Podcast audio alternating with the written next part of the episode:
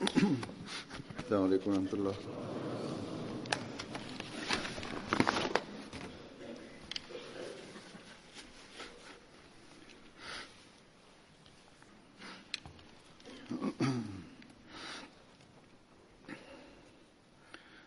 أشهد أن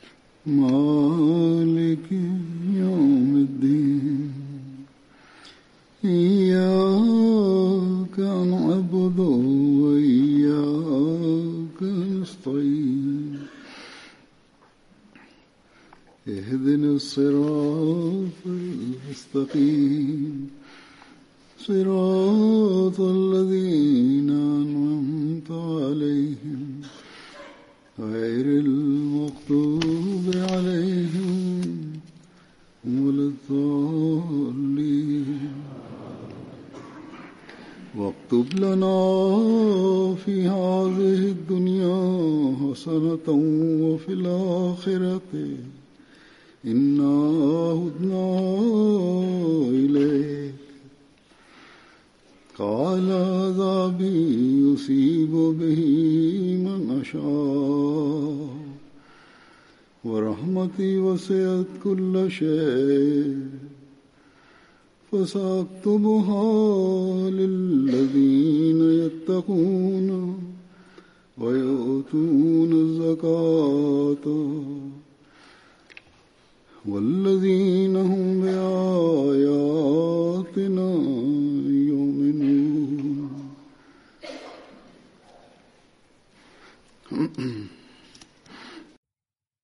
La traduction de ce verset est comme suit et décrète du bien pour nous ici-bas ainsi que dans l'au-delà. Nous nous sommes tournés vers toi avec repentir. Allah répondit, Je ferai subir mon châtiment à ceux que je veux.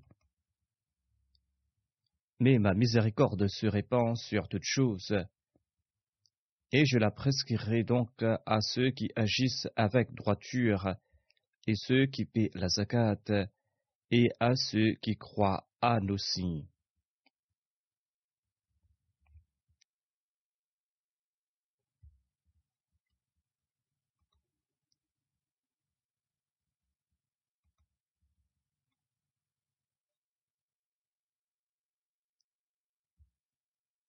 Comme le démontre ce verset, Allah l'exalté accorde à ses serviteurs des faveurs merveilleuses.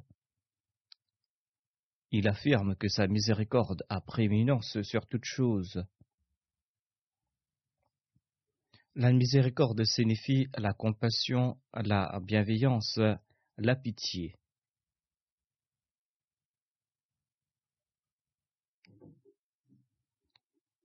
C'est-à-dire la bonté, la clémence, la pitié de Dieu sont sans limite à l'égard de ses serviteurs.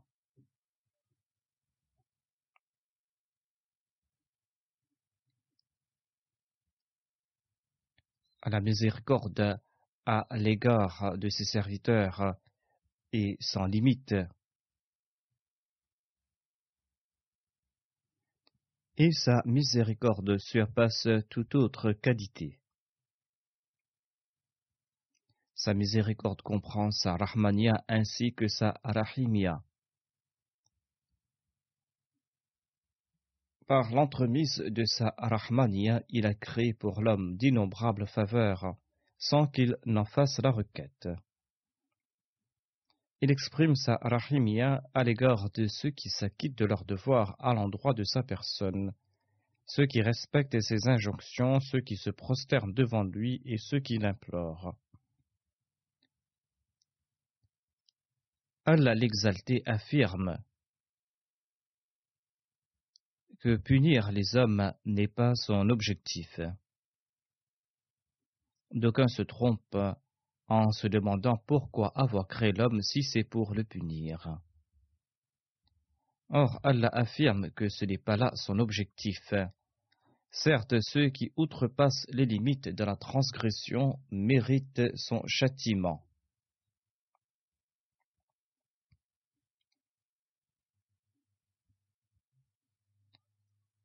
Or, cette punition est temporaire.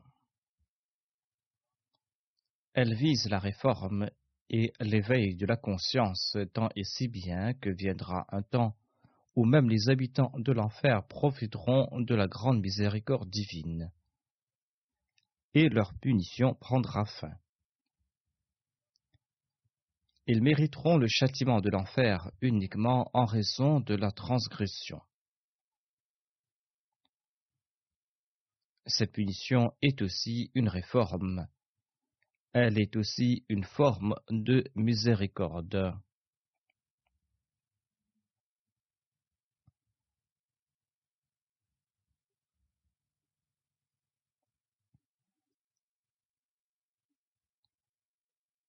Cette période de punition est aussi une forme de miséricorde de la part de Dieu.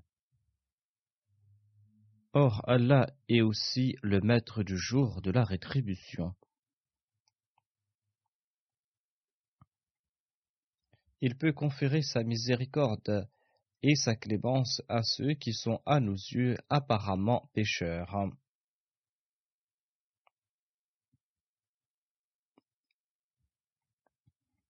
Il peut accorder sa miséricorde et son pardon à ceux qui sont apparemment des pécheurs.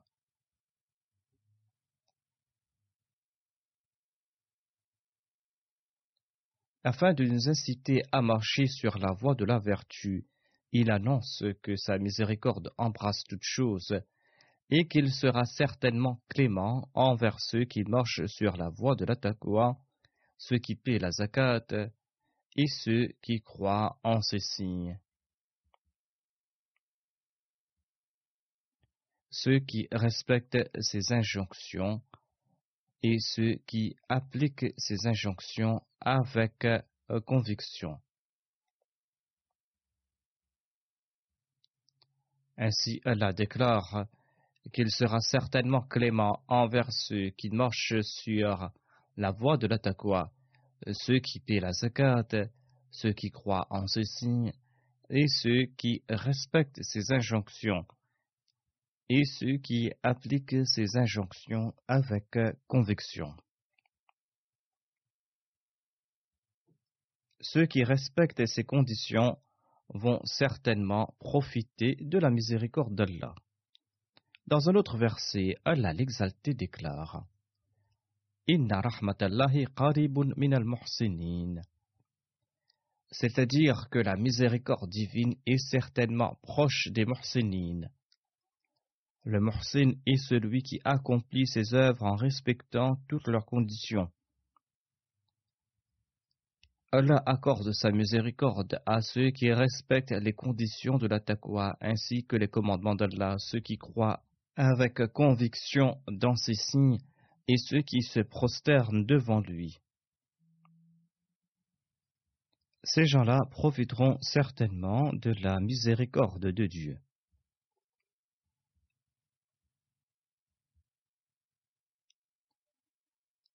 Le croyant doit s'évertuer à appliquer tous les commandements divins, à marcher sur la voie de la et à parfaire sa foi. C'est là qu'il méritera le titre de croyant. Il doit aussi tenter de profiter de l'annonce faite par Dieu, notamment que sa miséricorde est proche de ceux qui s'acquittent de ses commandements en respectant toutes les exigences.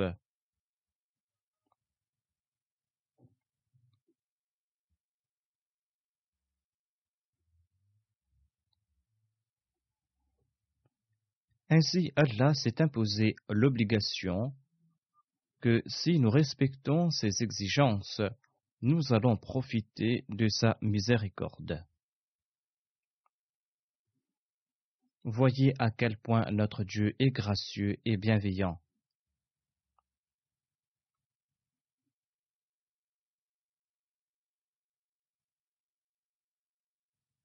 Nous sommes de simples serviteurs de Dieu.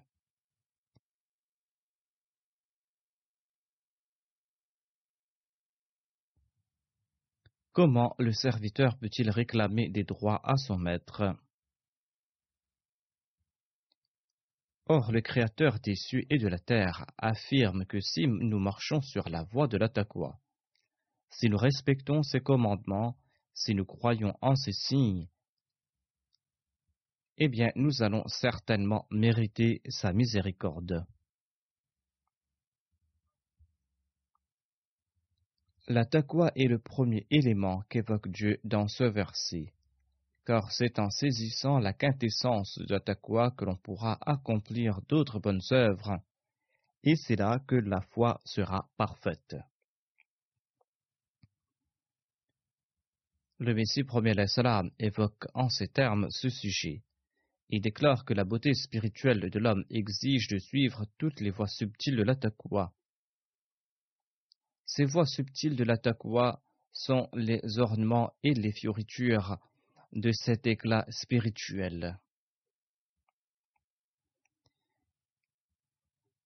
Il est évident qu'il faut respecter de son mieux les charges confiées par Allah et ses engagements spirituels.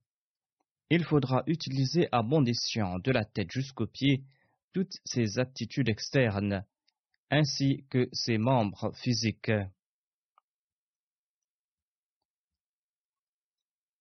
Il faudra utiliser à mon escient toutes ses aptitudes à l'instar des yeux, des oreilles, des mains, des pieds et les autres membres de son corps, ainsi que ses aptitudes internes à l'instar de son cœur et de ses bonnes mœurs. il faudra utiliser toutes ses capacités et tous ses membres à bon escient.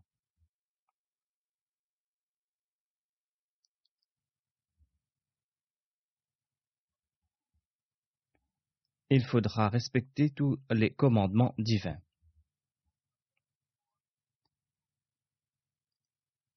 Et il faudra éviter de les utiliser à mauvais escient et être vigilant quant aux assauts furtifs du vice. Satan lance des assauts secrets par l'entremise de ses différentes aptitudes. C'est pour cette raison qu'il faudra être vigilant à cet égard. C'est là la tâche qui incombe à l'homme. C'est là qu'il pourra marcher sur la voie de la. C'est là qu'il pourra respecter les commandements de Dieu. Le Messie premier l'Islam ajoute Il faut aussi respecter ses devoirs envers autrui. Toute la beauté spirituelle de l'homme est liée à l'observance de cette prescription.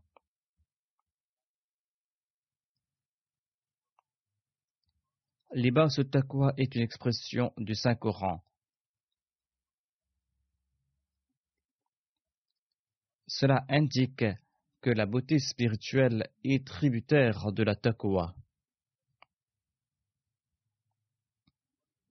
Et la taqwa indique que l'homme doit s'avertuer à respecter toutes ses charges et tous ses engagements spirituels qui le lient à Dieu. Il doit en faire de même concernant les charges et les engagements qui le lient à la création de Dieu. Il doit s'appliquer à honorer les exigences les plus subtils de ses engagements. Il faudra respecter les moindres aspects de ses engagements.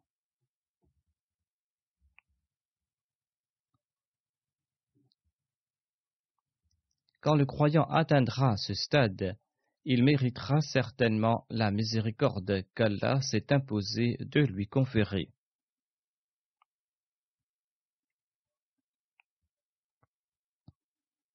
c'est-à-dire qu'Allah s'est imposé euh, ce devoir que d'accorder sa miséricorde. Et comme je l'ai mentionné, l'homme ne peut réclamer aucun droit à Allah.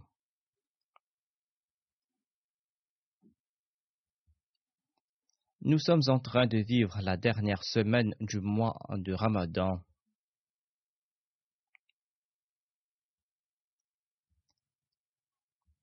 Et selon le saint prophète Mohammed, lorsque vient le Ramadan, les portes du paradis sont grandes ouvertes. Et les portes de l'enfer sont fermées et Satan est enchaîné. Seuls ceux qui possèdent la vraie foi, ceux qui respectent les commandements divins pourront en tirer profit.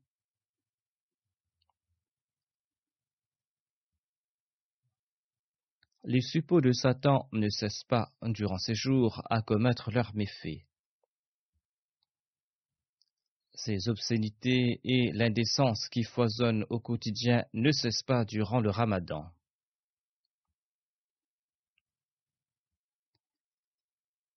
Les croyants, ceux qui marchent sur les voies de la taqwa et ceux qui profitent de la miséricorde d'Allah reçoivent la bonne nouvelle que la grâce divine s'accroît davantage durant ces jours.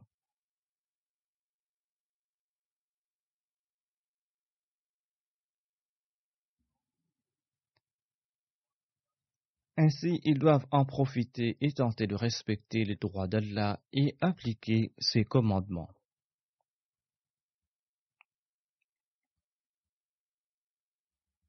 Le saint prophète Mohammed évoque ce droit en ces termes.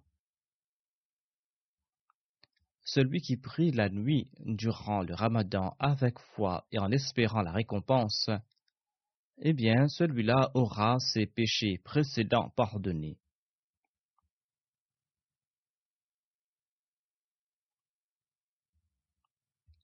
L'absolution complète des transgressions passées est une autre manifestation de la grandeur de la miséricorde divine. Allah nous demande de faire des efforts et il multipliera nos récompenses. Ce sont là autant de manières pour lui d'exprimer sa rahmania et sa arahimia ainsi que sa miséricorde. Chanceux sont ceux qui profitent de ces jours. D'ailleurs, il nous encourage à chercher la Laylatul Qadr durant les derniers jours du Ramadan, afin que nos prières soient davantage exaucées. Ceci n'est pas un autre droit qui nous revient, c'est là une autre faveur, incitant ses serviteurs à se rapprocher de lui.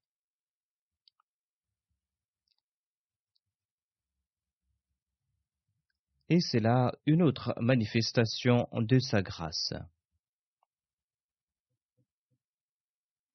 Selon un autre hadith, c'est un mois dont le début est miséricorde, les jours du milieu sont les jours du pardon, et les dix derniers jours du ramadan offrent l'affranchissement de l'enfer.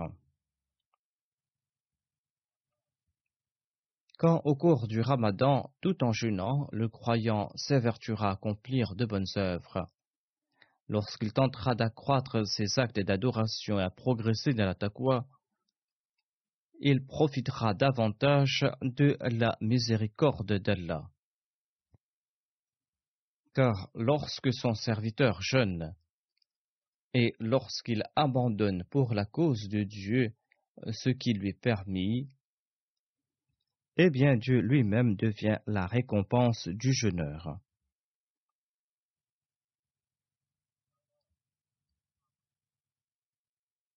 Étant donné que Dieu devient lui-même la récompense du jeûneur, il méritera le pardon d'Allah et Allah acceptera son repentir. Étant donné que Dieu acceptera son repentir, il sera à l'abri du feu de l'enfer. Il sera à l'abri du feu d'ici-bas et il sera à l'abri du feu de l'au-delà. Or, la condition est qu'il doit jeûner en toute sincérité pour la cause d'Allah.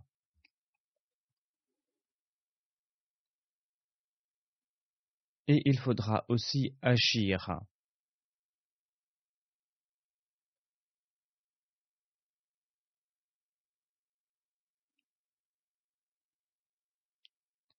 Et c'est ainsi que l'on profitera en permanence de la miséricorde divine. La miséricorde d'Allah ne se limite pas aux premiers dix jours du Ramadan. Cette miséricorde coule de la première décade dans la deuxième, ensuite dans la troisième. Et elle accompagne ensuite le croyant en permanence, tant qu'il respectera la taqwa dans l'accomplissement de bonnes œuvres, tout en étant ferme dans sa foi.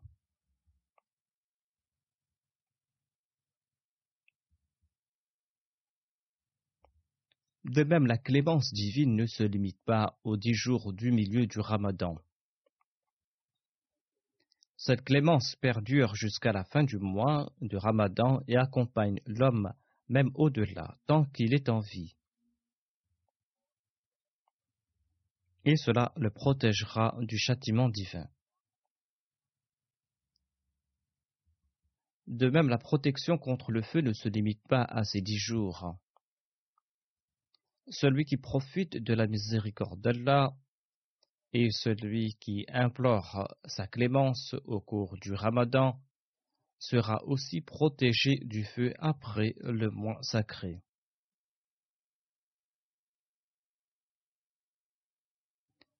Mais si le matérialisme a de nouveau le dessus, et si l'on s'éloigne de la taqwa et que l'on néglige les commandements d'Allah, et que l'on s'affaiblit dans sa foi, et que l'on ne se soucie pas des signes d'Allah après le ramadan, eh bien, cela équivaudrait à détruire de ses propres mains la forteresse que l'on s'était bâtie pour se protéger.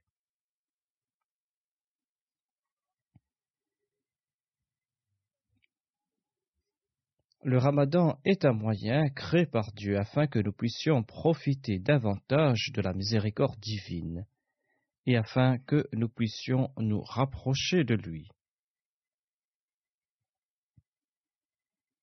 Sinon, la miséricorde d'Allah, son pardon, l'acceptation du repentir ou la protection qu'il accorde contre le feu ne sont pas limités à quelques jours ou à quelques temps.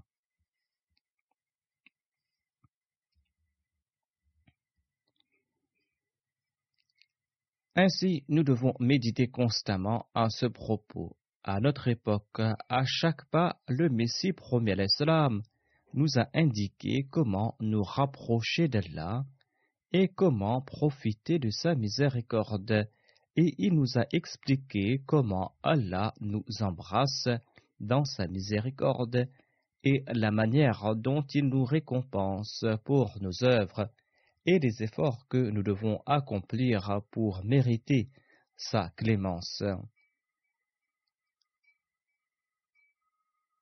afin que nous puissions mériter sa grâce en permanence.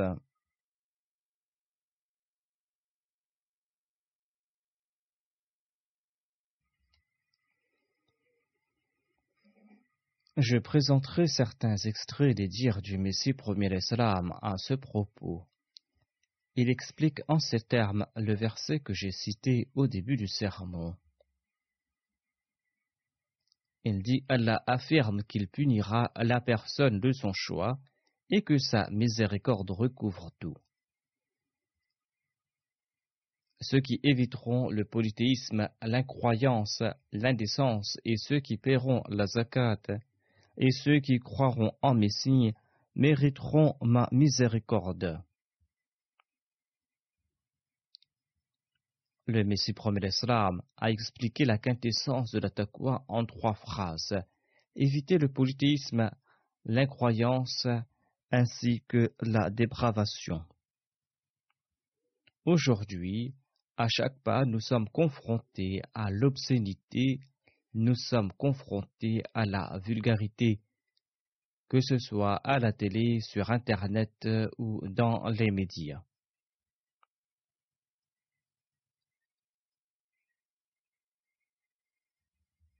Ainsi, l'on doit éviter de suivre des émissions où s'étalent obscénité et vulgarité. C'est là un autre moyen pour s'attirer la miséricorde divine. Durant les jours du ramadan, l'on doit se réveiller tôt et l'on est occupé pendant la nuit. C'est pour cette raison que les gens évitent ces rivalités durant les jours du ramadan. Ils évitent de regarder ces émissions durant ces jours. Mais il faudra faire des efforts pour éviter cela en permanence. L'on reçoit beaucoup de doléances à propos des jeunes, voire à propos des adultes à ce sujet. Ces obscénités sont en train d'empoisonner leurs esprits, de pervertir leur moralité, et ils sont en train de s'éloigner de la foi. Ainsi, les Ahmadis doivent être très vigilants à ce propos. Tout en s'évertuant en ce sens, ils doivent utiliser à bon escient et avec précaution ces nouvelles technologies. Le Messie promet salam déclare L'on comprend grâce à ce verset que la miséricorde divine est générale et que la colère ou l'attribut de justice est tributaire à certaines conditions. C'est-à-dire que cet attribut entre en action après qu'on ait transgressé certaines lois divines. Ainsi, lorsque Dieu punit une personne, c'est parce que cette personne a transgressé ses lois.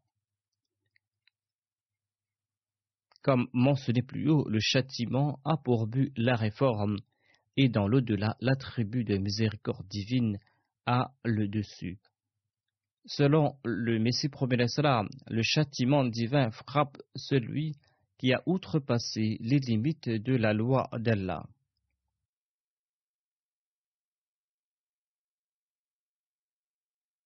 C'est parce que cette personne a transgressé les lois divines qu'elle mérite le châtiment.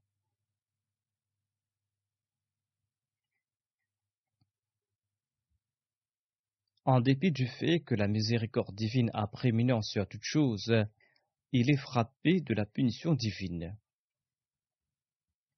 Le Messie promet salam explique cela davantage.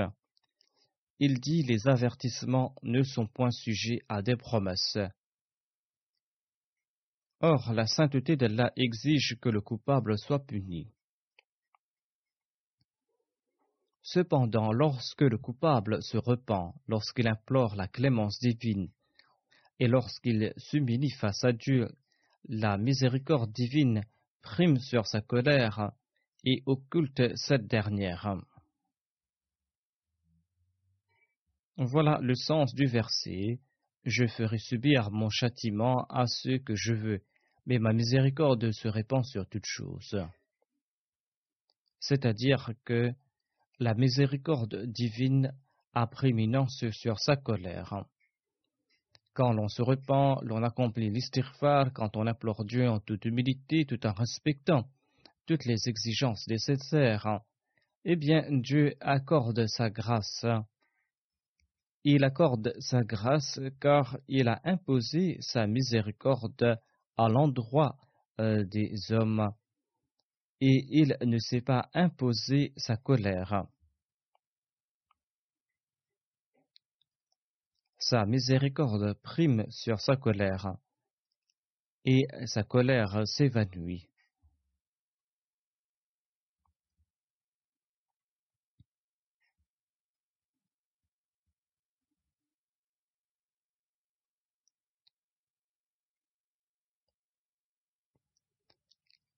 La torba, la pénitence et l'estirfar, le repentir, sont deux moyens pour attirer la miséricorde d'Allah.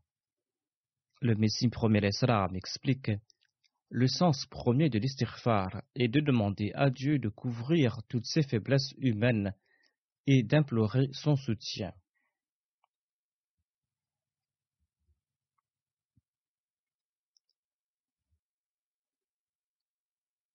L'istighfar vise à empêcher les faiblesses humaines à se manifester, car l'homme est faible.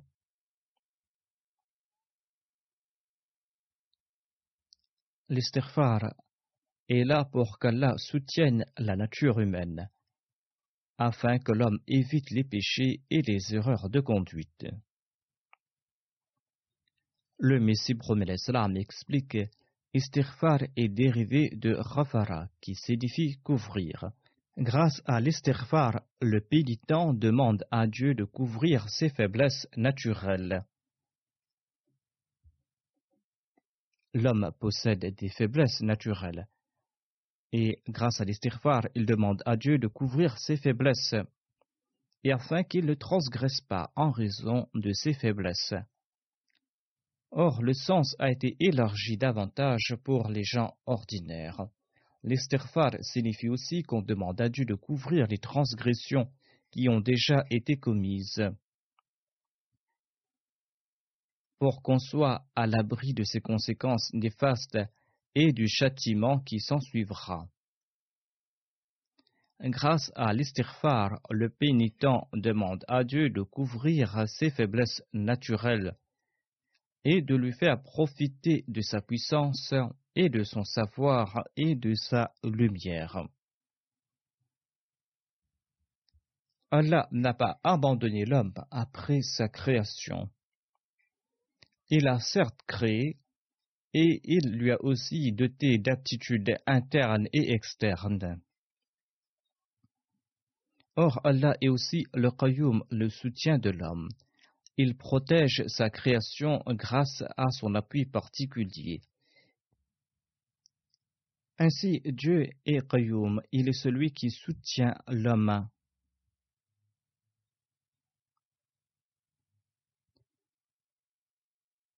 l'homme a été créé par Dieu, de même, il doit profiter de l'attribut Al-Qayyum afin de se préserver de toute perversion. Allah n'a pas abandonné l'homme après sa création, il est aussi Al-Qayyum. Dieu est le créateur de l'homme. Mais il est aussi sujet aux lois divines.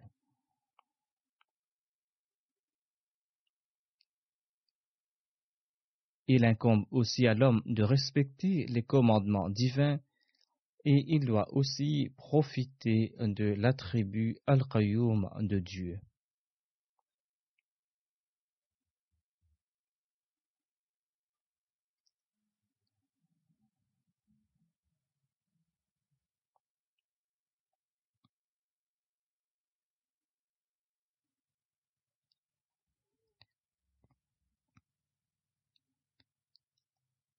Il incombe aussi à l'homme de respecter les commandements divins. Et il doit aussi profiter de l'attribut Al-Qayyum.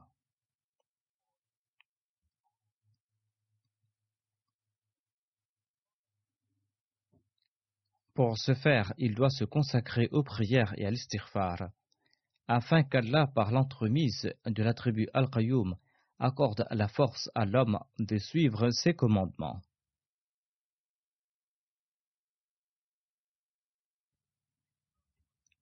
Le Messie premier l'Islam explique davantage. L'homme avait besoin tout naturellement de l'istighfar, afin qu'il puisse se prémunir de toute corruption. Et le Saint-Coran en fait mention en ces termes Allahu la ilaha illahu al. Ainsi, Allah est à la fois créateur et al-Qayyum. L'attribut du créateur cesse ses fonctions après la création de l'homme, mais la tâche de l'attribut al-Qayyum est éternelle tant que l'homme vit. Tant que l'homme vit, l'attribut al-Qayyum l'accompagne. D'où la nécessité de l'istighfar en permanence, afin que l'on profite constamment de l'attribut al-Qayyum. Ainsi, l'istighfar permet de profiter de l'attribut al-Qayyum, afin que l'on use à bon escient des aptitudes octroyées par Allah l'exalté.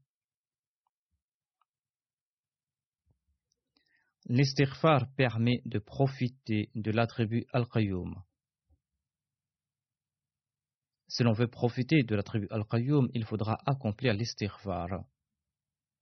afin que l'on puisse user à bon escient des aptitudes octroyées par Allah l'exalté.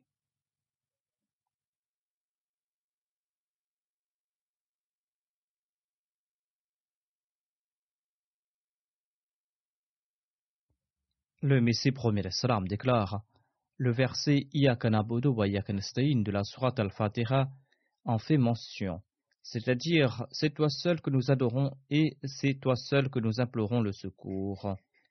C'est-à-dire nous t'adorons et nous te demandons ton aide par l'entremise de ta qayyumiyya et de ta raboubiya et de nous protéger de l'égarement, de peur que nous soyons victimes de nos faiblesses et que nous n'arrivions pas à te rendre culte. C'est là un point fondamental que nous devons avoir en tête constamment. Se dire qu'on peut tout faire parce qu'Allah annonce que sa miséricorde embrasse tout et que l'on va implorer le pardon divin, par la suite, eh bien, cette attitude n'est pas appropriée. Allah s'est imposé la miséricorde à l'endroit de ceux qui respectent ses commandements et de ceux qui implorent son pardon. Le Messie premier l'Islam explique davantage l'istighfar en ces termes.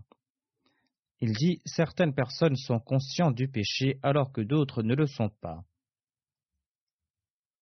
Ils sont insensibles quant au péché ou transgressent inconsciemment.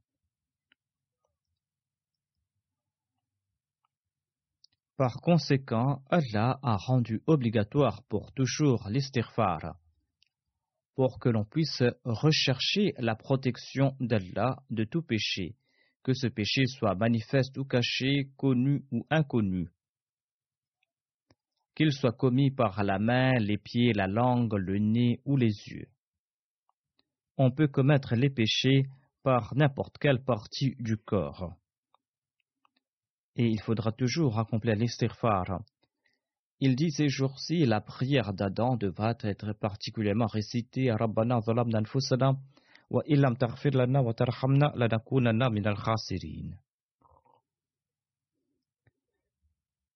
Cette prière a déjà été exaucée. La signification de cette prière est Notre Seigneur, nous avons agi injustement envers nous-mêmes.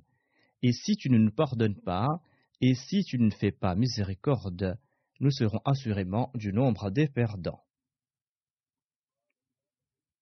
Cette prière a déjà été acceptée, ne menez pas une vie de négligence.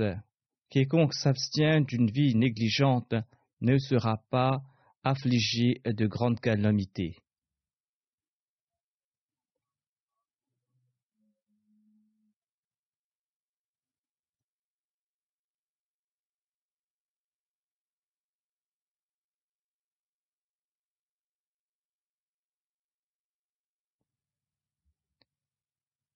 Car de tels malheurs n'arrivent jamais sans la permission divine. À ce propos, j'ai reçu la prière suivante en révélation.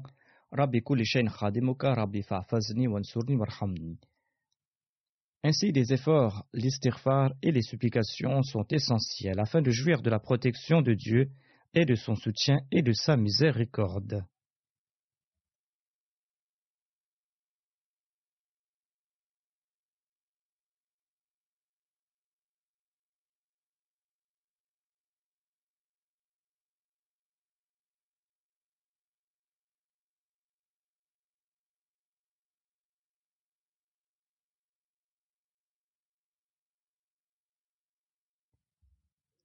Nous utilisons les deux termes istighfar, repentir, et torba, pénitence. Le Messie premier l'Islam nous explique la différence entre les deux. L'istighfar et la torba sont deux concepts différents. L'istighfar a prééminence sur la torba d'une manière. L'istighfar vient en premier et précède la torba. Car l'istighfar est l'aide que l'on quémande à Dieu L'istighfar est cette aide que l'on demande à Dieu afin que l'on soit à l'abri du péché.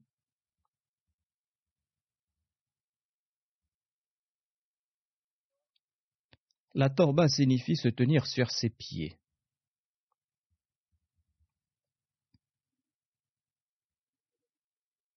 C'est-à-dire, après s'être protégé des péchés par l'entremise de l'istighfar, La torba permet de se maintenir sur cette voie avec constance. La torba permet de se maintenir sur la voie de la protection divine avec constance après s'être protégé des péchés par l'entremise de l'istighfar.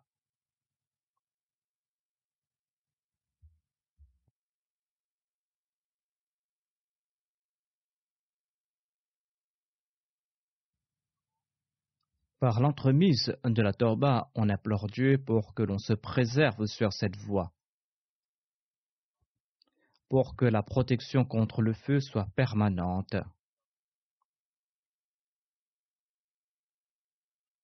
afin que nos actions n'attirent pas la colère divine, et afin que, suite à cela, nous ne retournions pas à la case de départ.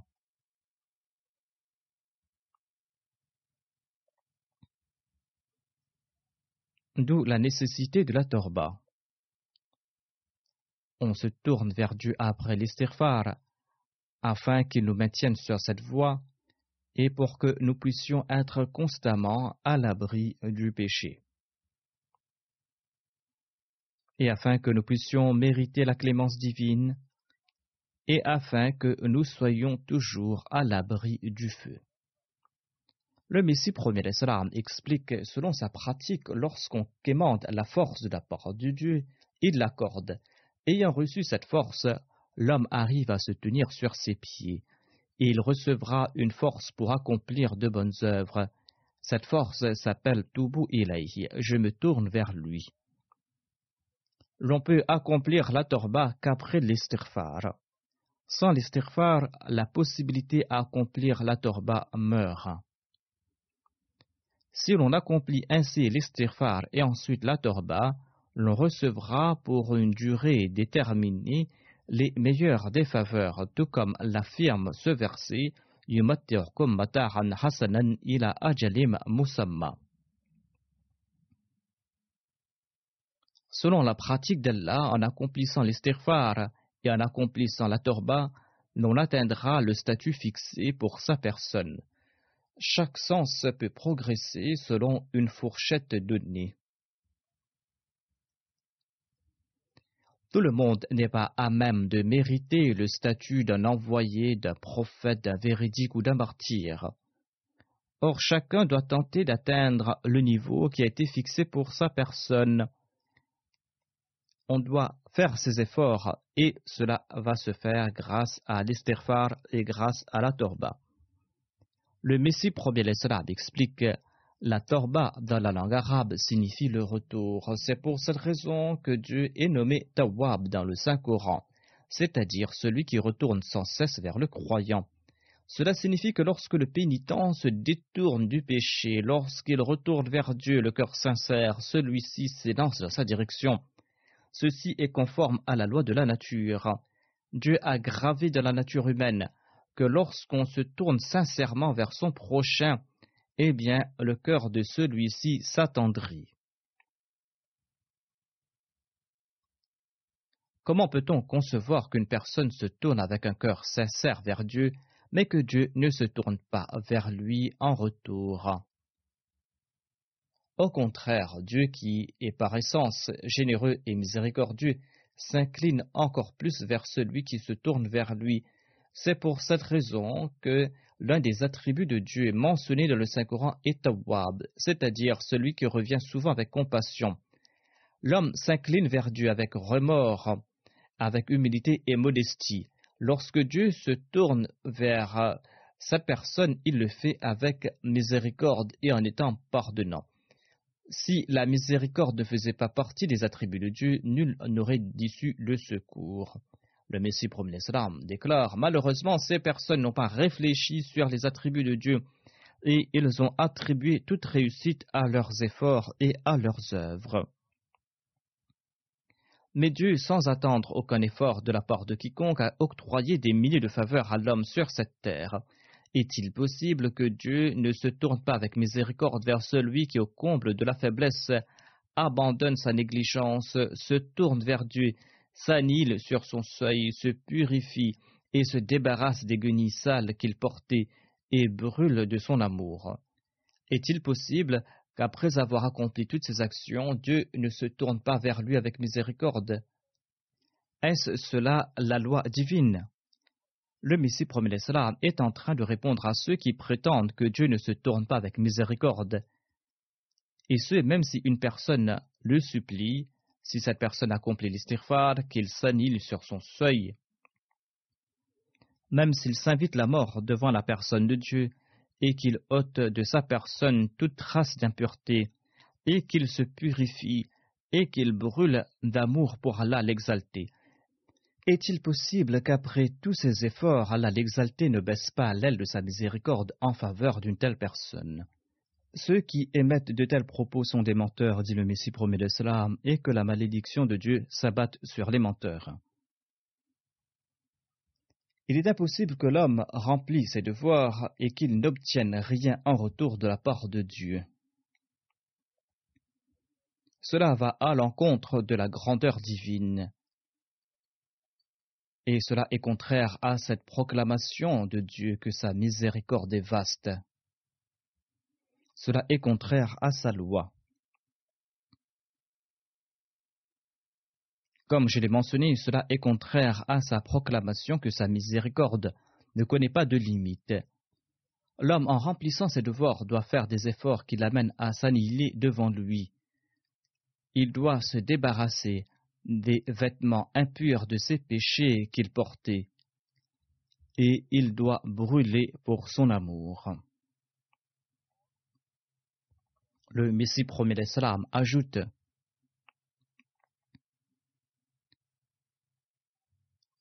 Dès lors, cette réaction de la part de Dieu se produira. Tous ces points méritent réflexion. En retour à ces actions de la part de l'homme, Allah l'exalté se tourne vers lui d'une telle façon qu'il n'aurait pu imaginer.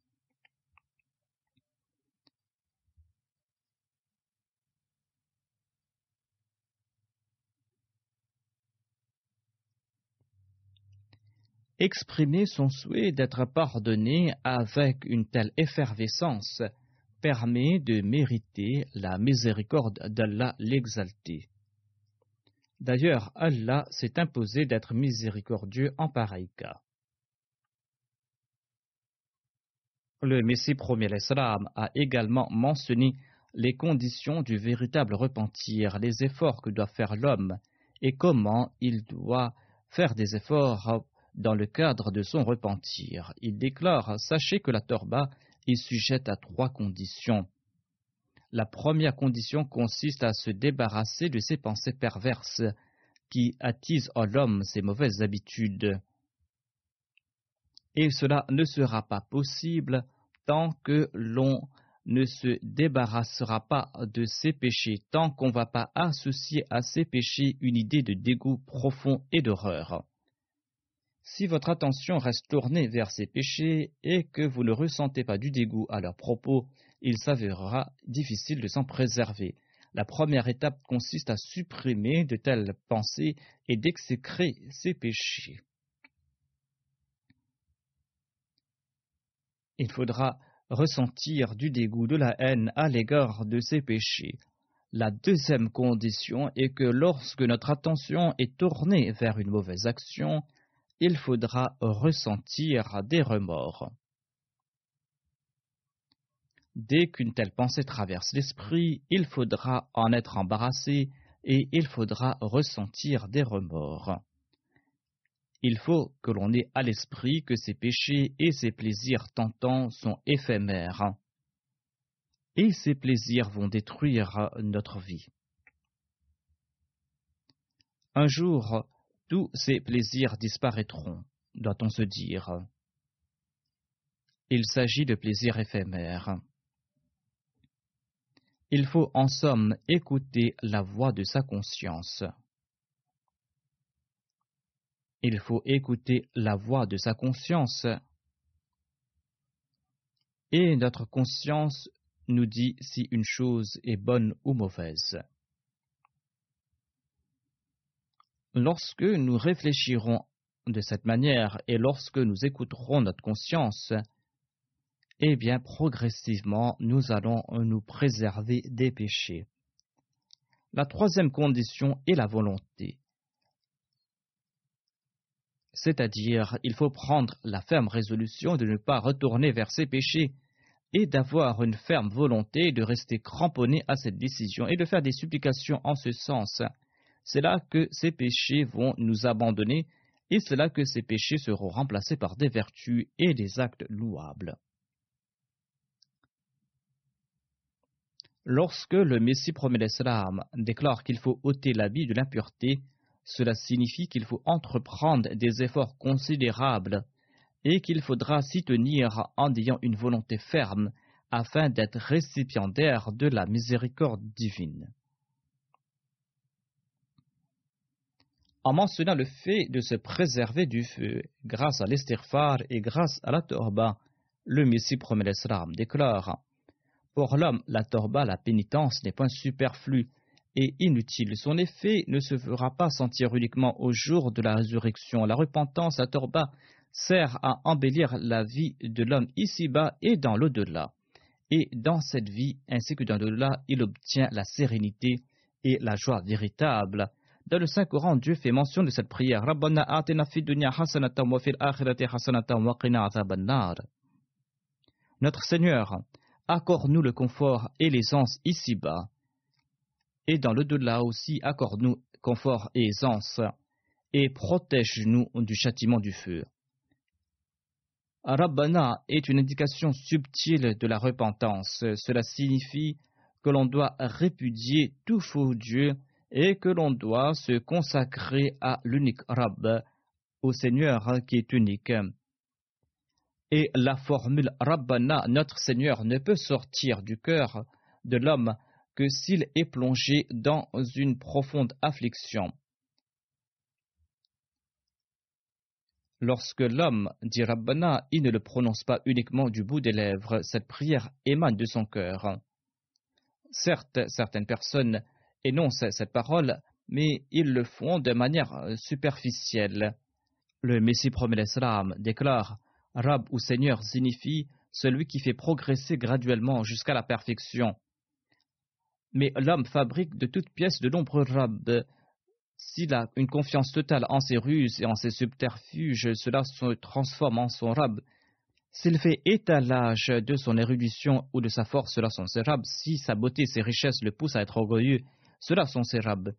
Il existe donc mille et un artifices qui ne l'abandonnent point, tant qu'il ne s'en détourne pas pour qu'il se courbe l'échine devant Dieu, l'unique et le véritable rab, Tant qu'il ne prononce pas la formule Rabbana, le cœur empli de détresse et la voix tremblante d'émotion, et ne tombe pas sur son seuil, il ne reconnaîtra point le vrai Rabb.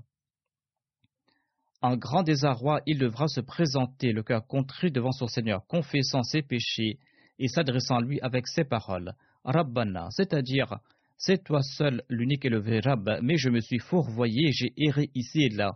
De ce fait, j'ai abandonné tous ces faux dieux et en toute sincérité je proclame ta rouboubiya et je me présente à ton seuil. Sans une telle démarche, l'on ne pourra pas faire de Dieu son véritable Rab.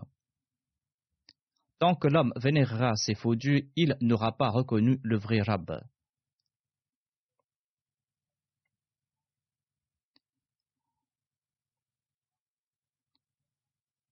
Certains ont fait du mensonge leur Rab, et leur survie dépend de leur larcin. D'autres ont pris pour rab le vol et l'escroquerie, et ils en ont fait leur métier et leur gagne-pain. Voilà leur rab. Ceux qui ont une confiance aveugle en leur subterfuge n'ont point besoin d'implorer Dieu. Celui qui prie est celui qui se trouve sans issue, celui qui ne peut frapper qu'à une seule porte, celle de Dieu. Ainsi, la prière Rabbana Atena Dunya est une formule réservée uniquement à ces personnes qui ont comme Rab Dieu seul et ils savent que tout autre Dieu n'est que mirage devant leur unique Rab. Le Messie Brahman l'Islam déclare Le feu évoqué ici ne concerne pas l'au-delà. Dans ce monde, une personne qui bénéficie d'une longue vie constate qu'en ce monde existe également des milliers de formes de feu. Ceux qui ont de l'expérience savent qu'il y a différentes formes de feu en ce monde Il y a les calamités, la peur, le meurtre, la famine, les maladies, l'échec, l'humiliation. Il y a des milliers de sources de tristesse et des peines causées par ses enfants, par ses épouses. Il y a aussi les déboires familiaux. Ce sont autant de feux qui consument l'homme ici même sur terre. Le croyant doit implorer la protection de Dieu afin qu'il s'en protège. Étant donné qu'il s'est tourné entièrement vers Dieu, il doit demander sa protection contre tous ces maux qui rendent la vie euh, de l'homme amère. Le Messie promet l'Islam avait attiré l'attention des membres de sa communauté vers la récitation de cette prière.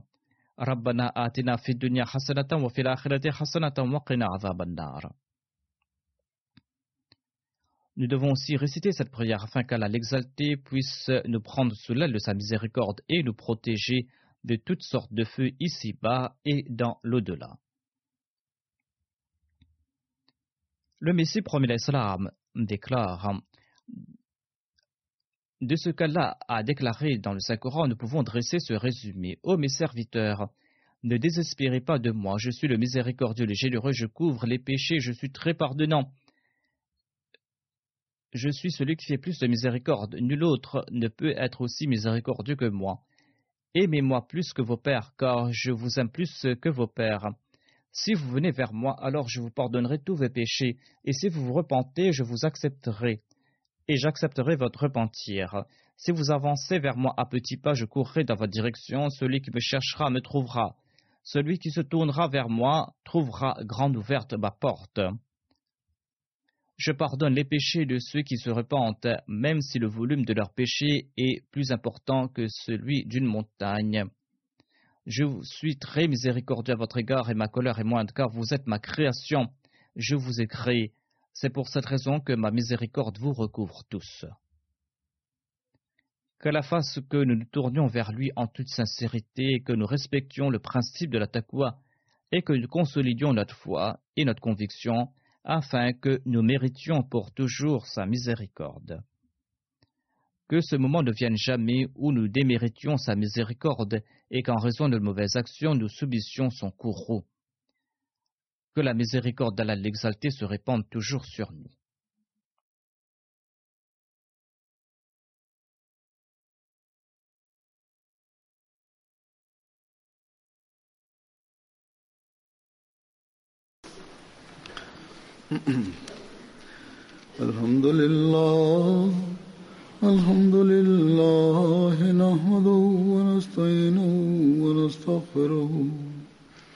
ونؤمن به ونتوكل عليه.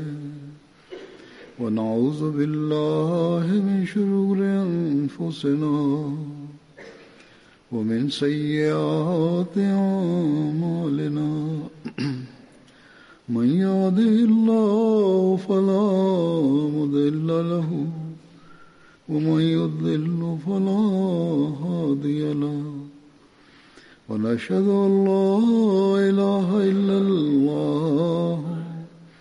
ونشهد أن محمدا عبده ورسوله.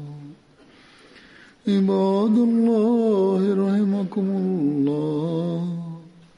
إن الله يأمر بالعدل واللسان وإيتاء ذي القربى. وينهى عن الفحشاء والمنكر والبغي يعظكم لعلكم تذكرون. اذكروا الله يذكركم وادعوه يستجب لكم ولذكر الله أكبر.